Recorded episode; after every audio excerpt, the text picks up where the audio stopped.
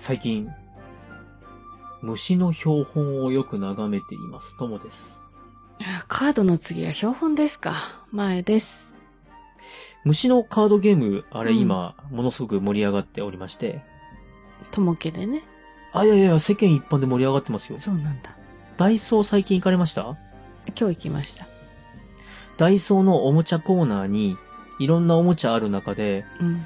購入制限がついてるのって、虫神器っていうカードゲームだけですから。この間箱で買ったやつよね。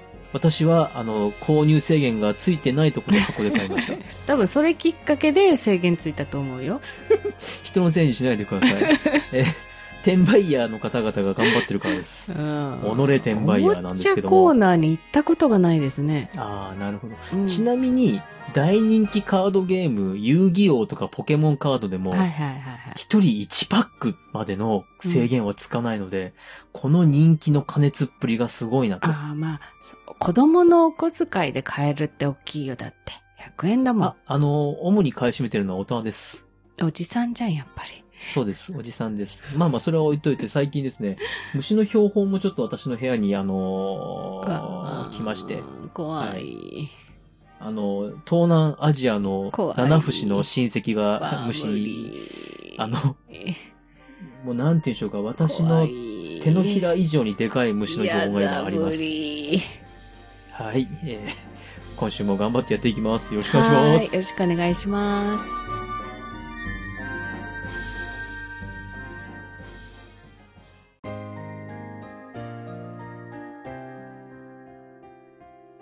三国だが。今週のネタバレです。今週は、はい。あらすじで、あの有名な言葉、うんうん泣いて馬食を切るはい。の語源となりました。孔明が馬食を切ったというところに触れたんですが、はい。この泣いて馬食を切る、うん。実はちょっと疑問が残るというか不思議というか、おー。私三国志語源って知らなかったな。そう、まあ、まあそうですよね。あんまりね、あの、普段使う言葉じゃないかもしれませんけいども。やいやいや、言葉自体は知ってたのよ。けど、うんうんうんあ、何を意味するかは知らなかった。うん、あ、知らなかった。なるほど、なるほど、なるほど。実はこの泣いて馬食を切るに関して、馬食の死因というか、馬食の最後、うん。三国志の中で3パターン書かれてるんですよ。あ、切られただけではない。これが、うん。馬食伝、まあつまり馬食のうんうん生涯を書いたもの、うんはい。孔明伝、孔明の生涯を書いたもの、もう一つ、小老伝っていう、この小老さんの生涯を書いた三つの伝の中で、うん。ちょっとずつ扱いが違うんです。あら。なので、泣いて馬食を切るの本当の部分に今回触れていこうと思います。はい。最初に、定説ですよ、定説。うん。皆さんのイメージの中の泣いて馬食を切るは、うん。孔明の言いつけで外帝を守るように言った馬食が、副官の話も聞かず、うん。全然もうトンチンカンな山の上に布陣して、負けて、その負けの責任で処刑された。うん。で、この処刑された馬食は優秀で孔明が可愛がってたので、全体の士気を保つために可愛い部下を殺さなきゃならなかったっていうお話じゃないですか。はい。馬食伝では、うん。領、進むによるところなく、軍を退きて漢中に帰る。うん。つまり、諸葛亮孔明は、これ以上言っても仕方がない。軍を引き上げて漢中に帰ろうと。馬食がここで捕まって亡くなりましたよっていう書き方してるんですよ。おー、じゃあ、はい。切られたのはもしかしたら義の軍に切られたかも？これが、うん。なぜか馬食伝ではここ、ぼやかしてるんです。あら。馬食伝では、捕まって、獄に下されてたので、職軍に捕まったっていうのは多分確かだと思うんですけども、牢獄に入れられて亡くなってしまいました。で、諸葛亮はこれを知って涙を流しました。というぼやかした書き方なんです。ああ。なんで死んだかがわからないってことね。そうです。うんなので、、病死なり自殺の可能性もあるといえばあるんです。うん。ただ、不名誉な死だったのでぼやかしてるんだろうなと。それもねはいはいはい。うんこれが馬食伝の書き方です。はい。で、諸葛亮孔明の諸葛亮伝では、うん。領千人余りの家を漢中に引き連れて帰り、うん。つまり、職にみんなおいでよっていうことで、義の方面にいた人たちを漢中まで連れて帰ったんですよね。うん。その時に、今回馬食のせいでこういう風に逃げ帰ることになったので、職を陸して、まあ陸していくっていうのはこう殺戮の陸なので、え馬食を切り殺して、えうん。その連れて帰ったみんなに謝ったよと。うん。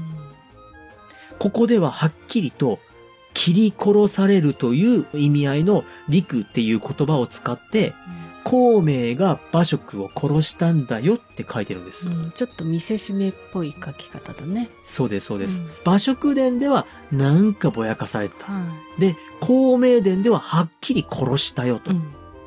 で、三つ目が小老伝なんですけども、めちゃめちゃ不思議なんです。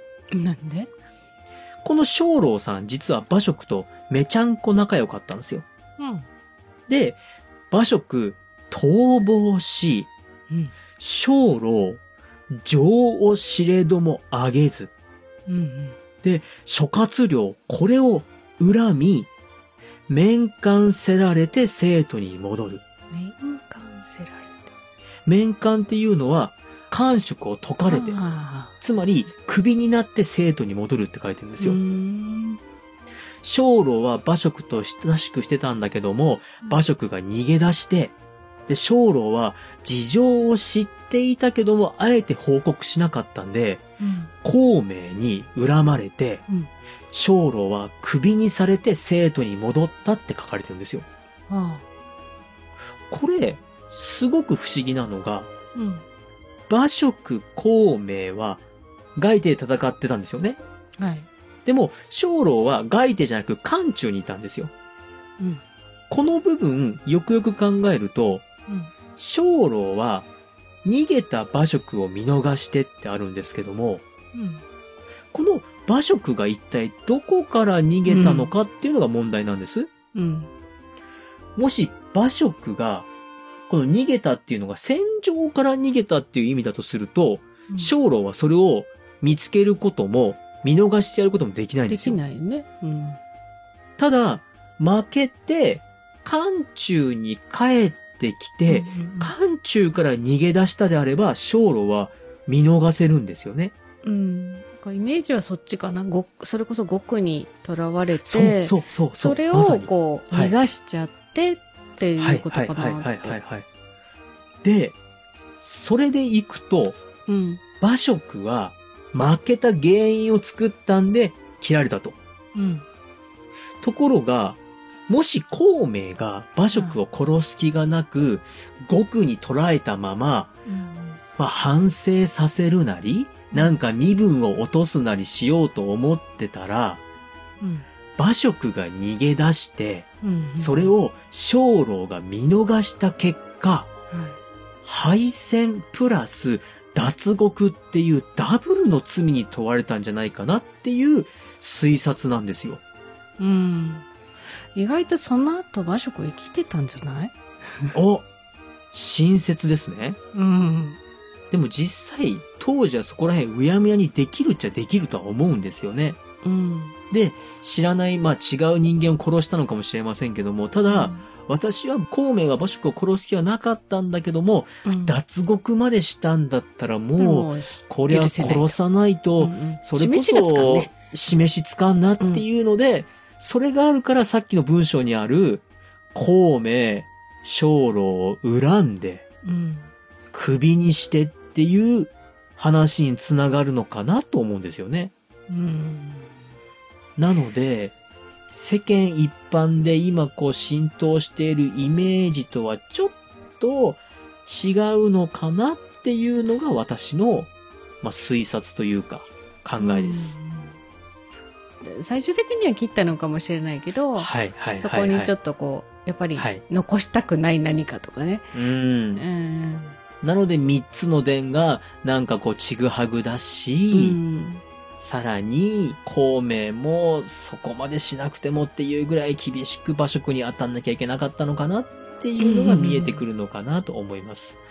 えー、ちなみに小老さんなんですけども、一度クビになるんですが、数年後に復帰しまして、うん。孔明が死んだ後には、住職を歴任する形となります。ああ、まあ優秀な方だったんでしょうね、じゃあね。そうですね。うん。さあ、本日のネタバレは以上です。はい。ああ、馬食さん、そんなに優れた武将じゃなかった気がしてきましたね。あらはい。以上です。面白かったです。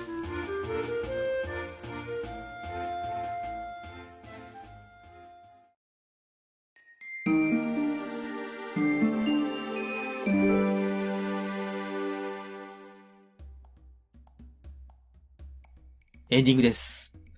今回は、うん泣いて馬食を切るの不思議と言いますか。もしかしたら、アナザーストーリー。そうですね、アナザーストーリー、そういう意味じゃないのかもねっていう話をちょっと今日はしてみました。はい。ではではですね、メールアドレスお願いします。はい。皆さんからのご意見ご感想お待ちしております。Gmail です。数字で359、アルファベットで DAGA、三国だが、アットマーク Gmail.com。エピソードの概要欄にお名前だけで送れるメールフォームもございます。Twitter をされている方は DM でも結構です。感想は、ハッシュタグ、三国だが、三国を漢字、だがをひらがなでつけてつぶやいてください。